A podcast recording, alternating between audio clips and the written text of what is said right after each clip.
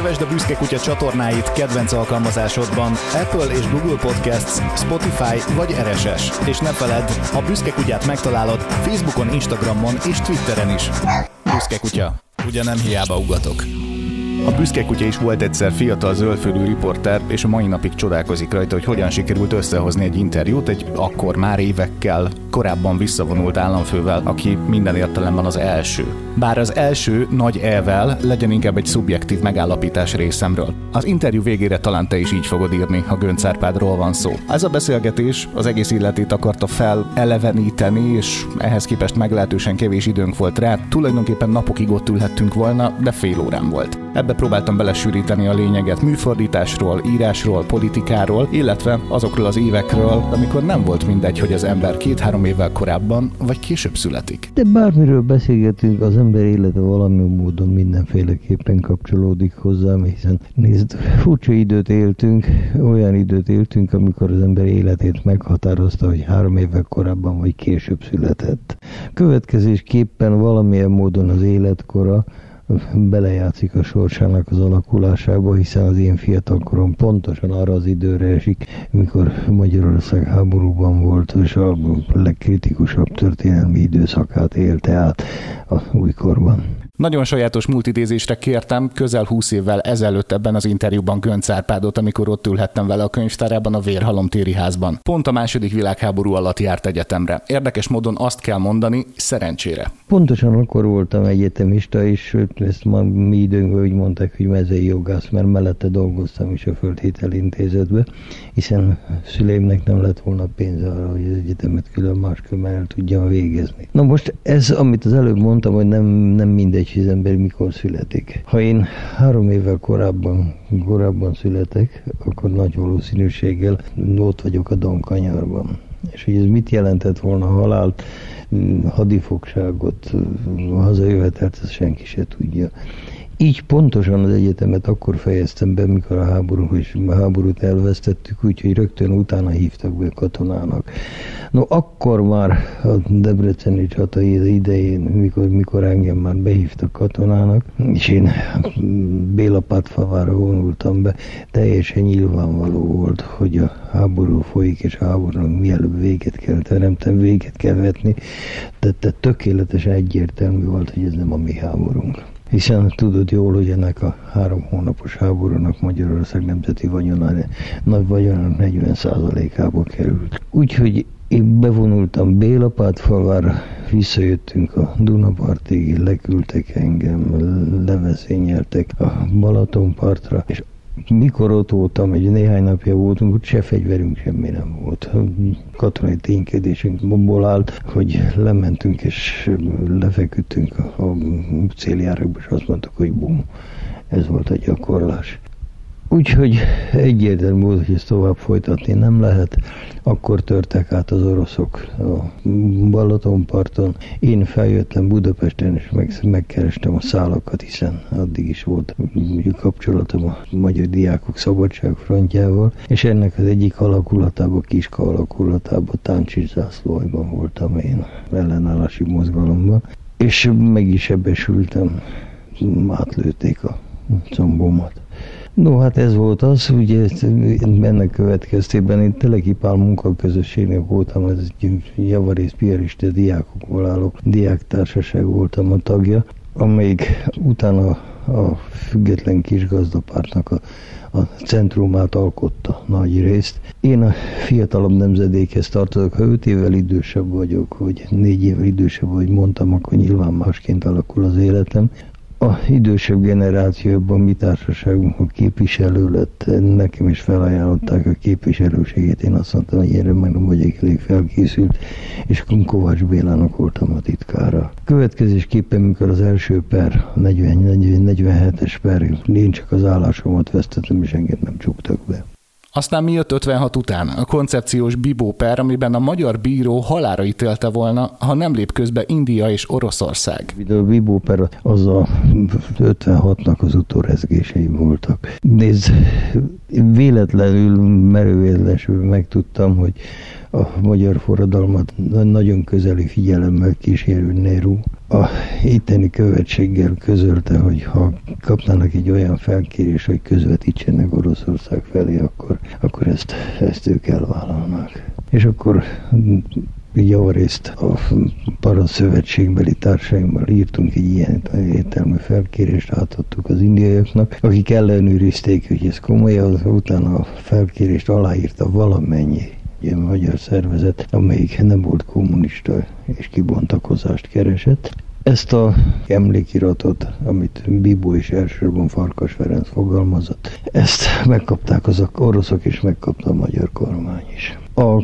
közvetítést egyébként közöttem és az angol követség között, amelyen keresztül ezt, amelyikkel kapcsolatban voltunk, Regéci László vállalta, ő, hát mi hárman kerültünk bíróság elé.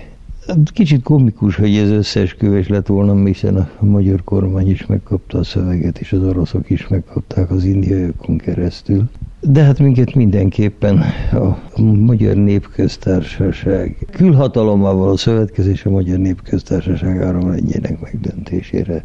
Ezzel állítottak bennünket bíróság élé, utolsó pillanatig úgy nézett ki, hogy ebből alá lehet minden előzetesen meg is történt. Végül is most már teljesen biztosan tudom, hogy indiai közvetítéssel az orosz közbelépésnek köszönhetjük, hogy életfogytat kaptunk. Jöttek a börtönben töltött évek, vagy hogyan lett a szerencsétlen kérdés feltevésemből az eddig elmondott legnovellásabb válasz? Úgy fogalmaztam, milyen élményeket őriz a börtönévekből. Úristen, hogyan lehet élményként rákérdezni hat és fél évre a rácsok mögött? Mégis hogyan telt volna? Igen, most azt mondjam neked, hogy nagyon kellemesen. Rengeteg jó barátot szerzett az ember, és ez egy nagyon érdekes közösség volt. Hát el tudja javarészt, a többsége a börtönviselt embereknek munkás ember volt. Az értelmiségnek egy viszonylag szűkebb hányada volt, volt, bent, de akik bent voltak egészen elsőrangú értelmiségiek voltak, és a többségük az vagy a mérnöki irodán dolgozott, vagy tanított, vagy pedig volt közben, volt egy vegyészműhely, ott is dolgoztunk. Hát nézd, olyan emberek voltak ott, mint Kardos László, mint Mérei Ferenc, mint Bíbó István, mint a hirtelen nem jut eszembe sok név. Az, hogy én a hat évből három évet a fordítóirodán töltöttem, a fordítóirodán, ahol az őrséget nem engedték be, a népszabadságot nem olvashattuk, de a de legjobb műveket fordítottuk a belügyminisztériumnak, szigorúan névtelenül. Úgyhogy az embernek volt egy olyan érzésű, amit bármelyik pillanatban kiengedhetnek, és még itt van ez a rengeteg könyv, amit nem olvastam el. Hát ez az egyik oldal, ez persze nagyon idilli dolog, mert volt közben egy, egy éjségsztrájk után egy éves eltiltásom az, hogy családommal találkozzam, másfél évig tartottam, meddig én nem láttam őket, ameddig bíróság elé kerültünk. Nézd, egy börtön nem gyönyörűség, idővel mindennek az emléke megszépül, és mondjuk novellásodik. Hát a milyen kis novellásodott. Nagyon jó barátokat köszönhettem, és, és nagyon jó emberi társaság volt. És tudtad? Bizarr módon, ha nincsenek a börtönévek, nem válik műfordítóvá. És hogy nem mindenkinek a gyűrűk ura ugrik be, pedig Göncerpát stílusteremtő műfordító volt, és az bizony nem Tolkien egyébként zseniális fantasy regényének, hanem Faulkner agyoncizellált soksoros mondatainak köszönhető. Igen, nézd, én fordító voltam oda bent, és tulajdonképpen ott a börtönbe tanultam meg angolul. Az első állásom, mikor kijöttem, az egy három hónapos idézőjelben mondom, hogy állás. A Veszprémi Nehézvegyipari Kutatóintézetbe kaptam egy fordítói állást, amelyik az, az áthidalta azt a, az elhelyezkedésemet. Utána visszakerültem egy, egy darabig a korábbi munkahelyemre, a talajvédelembe, de akkor ott megint az éberség tiltotta, hogy én vidékre járjak, azt megtiltották akkor jelent meg az első fordításom, és attól kezdve, hogy az megjelent folyamatosan, egészen addig, ameddig köztársasági elnök nem lettem, addig mondjuk a megéletési forrásom szabadúszó műfordító volt. Azt mondanám, hogy, hogy talán Faulknert emelném ki, mint legfontosabbat, mert a Faulkner fordításaim itt Magyarországon egy annak ellenére, hogy ez tudatos volna, egy stílusforradalmat idézett elő. Faulkner magyarul visszaadni annyit jelent, mint egy olyan, de mondjuk mondat típus bevezetni a magyar irodalomban, még korábban nem volt használatos. Ugye minket még úgy tanítottak, hogy a magyar stílus rövid ereszkedő lejtésű, és minden harmadik lehet hosszabb.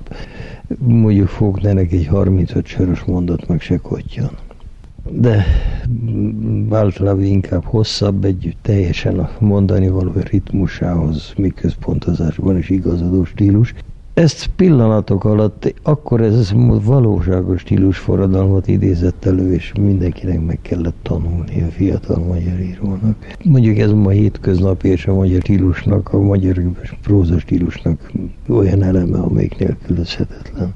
Nagyon kevesen tudják, hogy ezt én csináltam, meg is alkalmaztam magyarul, én sem magyar magam ihletéből, hanem azért, mert világ, világméretű nagyíró maga természetes eszközének, stílus eszközének tekintette és alkalmazza. Na de gyűrűk ura, Réz Ádám munkáját annak ellenére sem merte folytatni senki, hogy a regény addigra már grandiózus világsiker volt. Nem úgy Gönc. És figyelj, hogy ragadta meg a Tolkien világ máig vitatott lényegét. Mondjuk, hogy műfordító is úgy van vele, hogy, hogy tíz, tíz közül két mű van, amelyikre azt mondja, hogy ezt én is megírtam volna. Vagy szeretném, hogyha az enyém lenne, mert, mert annyira közel áll hozzá, tudod? Na, én azt hiszem, tényleg itt is Faulknert emelném ki elsősorban. És van egy csomó olyan mű, amelyet lefordít, és néha még lelkiismert furdaláson, hogy szabad egy idegen nyelvű írónak fordításkor segíteni és átsegíteni valami stilárisan, mert nézd, mindenkinek vannak gyönge pillanatai, gyönge oldalai és gyönge szerkesztés és szerkesztési hibái. Ezt egy műfordító mindig látja. Nem tudnák, nagyon nehezen volt, nehéz volna kiemelnem. Ha odaállnánk előtte, akkor rábökné. Nézd, a legnagyobb siker vitathatatlanul, amelyik, amelyik most éli a virágkorát itt államfilmnek, az a Tolkiennek a, mondjad a címét, Gyűrűka. Hát mikor én azt megcsináltam, az előtt ezt Réz Ádám kezdte, Réz Ádám nyelvész volt, megcsinálta a függelékét, és elkezdett talán 7 évet megcsinálta. Utána megbetegedett, nem tudta tovább csinálni, nem is akarta. Nagyon-nagyon hosszú ideig nem találtak rá fordítót. Elvállaltam, és beköltöztem a Vajai várba, a déli saroktoronyba, és amíg nem fejeztem, egy suszra lefordítottam az egészet. Akkor én már a 27. amerikai kiadásból dolgoztam. Tehát ez, ez már akkor világsiker volt. Hogy a filmnek, részint a filmnek a hatására ilyen átütő sikerrel, meg példányszámát tekintve már-már a Bibliával vetekszik, azt az ember nem tudta. Ez a elemi siker mindvégig nem bujkált ez a siker, ez mind mindvégig meg volt, és, és tényleg számondhatott világsiker volt, de a film után robbant be a magyar köztudatba úgy, hogy szinte azt mondom, hogy kor, korkülönbség nélkül kötelező olvasmány.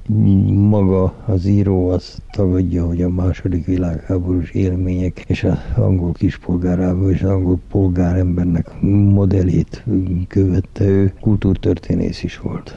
A könyv valóban maradandó, egyszer mindenkor van szóló, maradandó a titka az, hogy hihetetlen feszültséget tud kelteni, és ugyanakkor mesél. Nagy mű nagy mű. Minden esetre megkönnyítette a fordítását az, hogy egy, egyszerű csináltam, tehát úgy éltem benne a szövegbe, hogy együtt éltünk vele.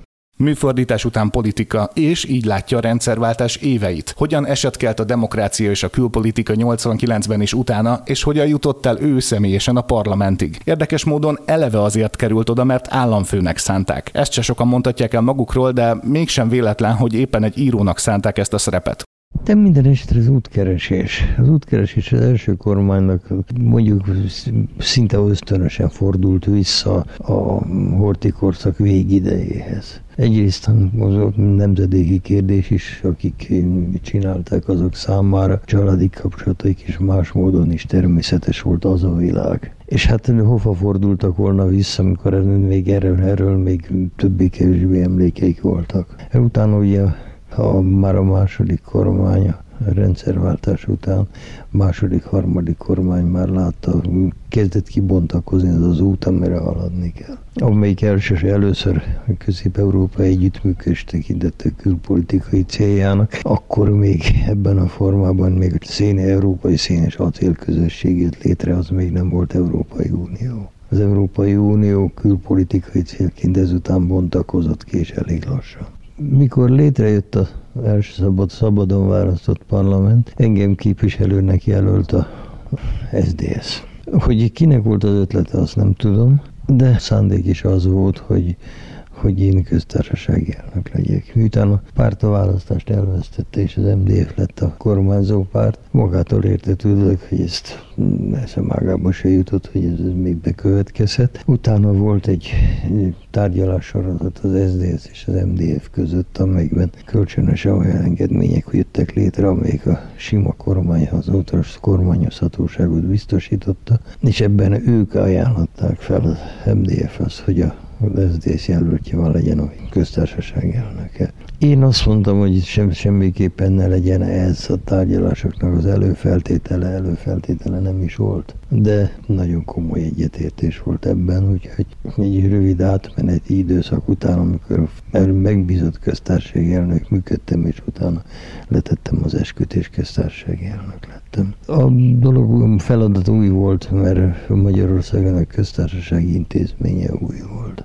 Ugye az ember se Ferenc Józsefig nem tudott visszanyúlni, se Hortig nem tudott visszanyúlni, akinek életfogytig tartott, és sokkal inkább királyi jogosítványai voltak. A szocialista elnöki rendszer az nem volt modellértékű, Valószínűleg a nagy hagyományú köztársaságokkal szemben legalábbis a külsőségeket, protokollt és egyebet illetőleg sokkal mondjuk igénytelenebbül kezdtük, mint ahogy a hagyományok, hogy hagyományok birtokában lett volna. Érdekes az, hogy Magyarországon és Lengyelországban, Magyarországon és Csehországban is író lett.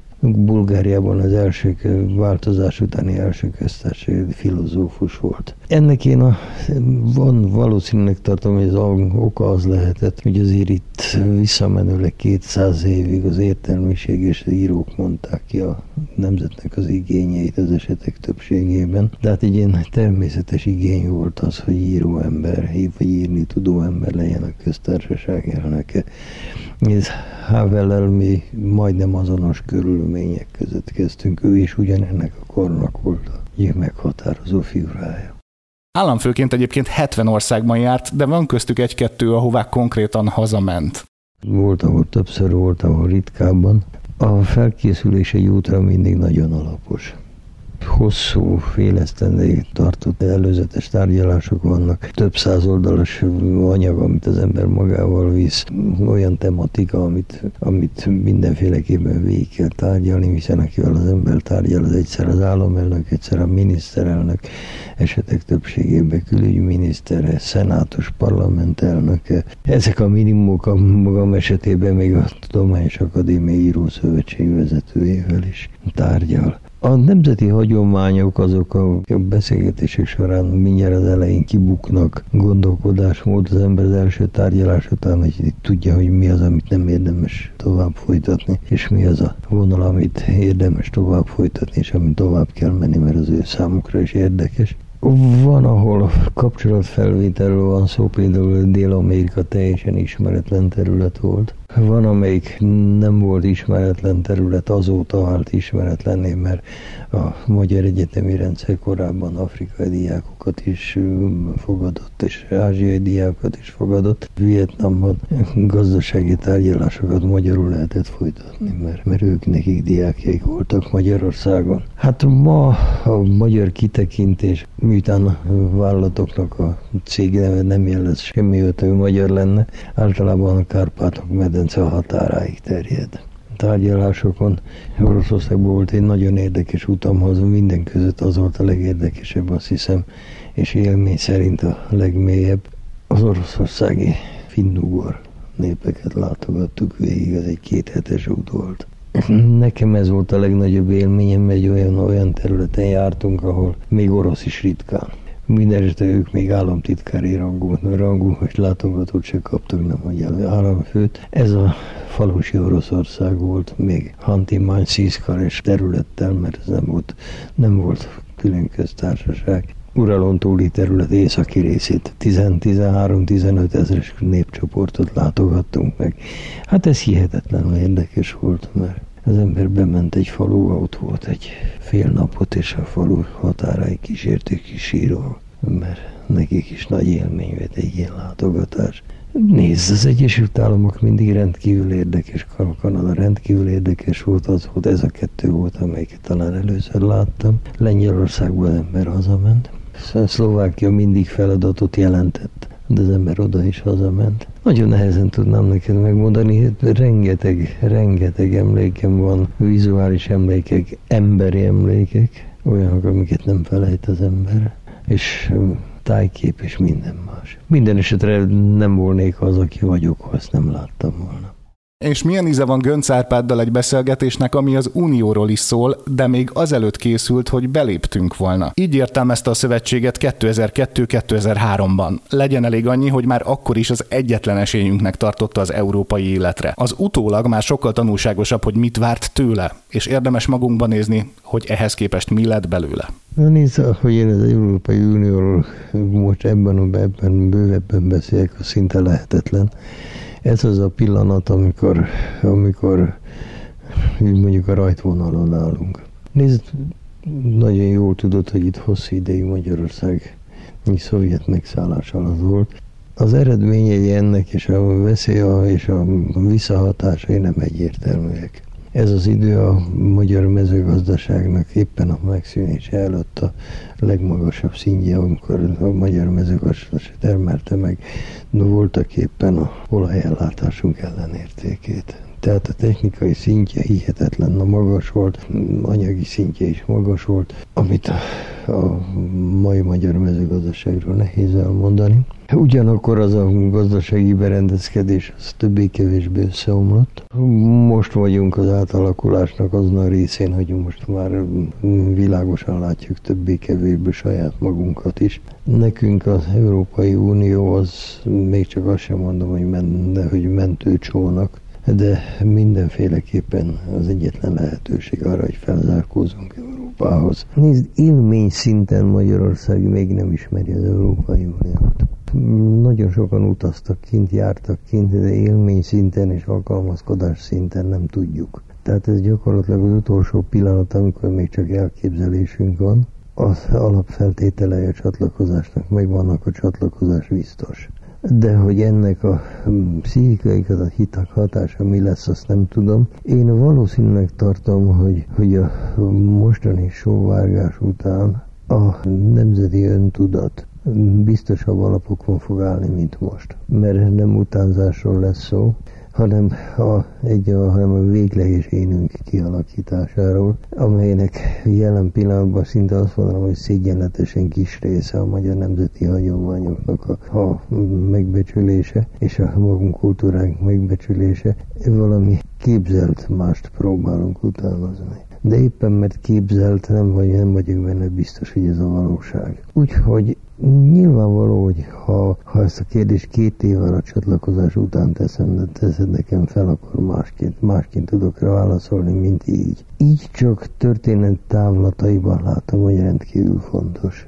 de hogy a hétköznapjainkban mit változtat, azt nagyon nehéz megmondani. Mondom, hogy nekem az az érzésem, hogy a magyar öntudat nem gyöngülni, hanem erősödni fog. És nem megszűnik bezzeg lenni, és valósággá válik, hogy az átállás időt vesz igénybe, a gondolkodásmódban az magától értetődő. De lévén, hogy ezt nem a magam bőrén tapasztaltam még egy országban sem, nagyon nehezen mernék jósolni. Kisebbségi érzésünk nem kell, hogy legyen.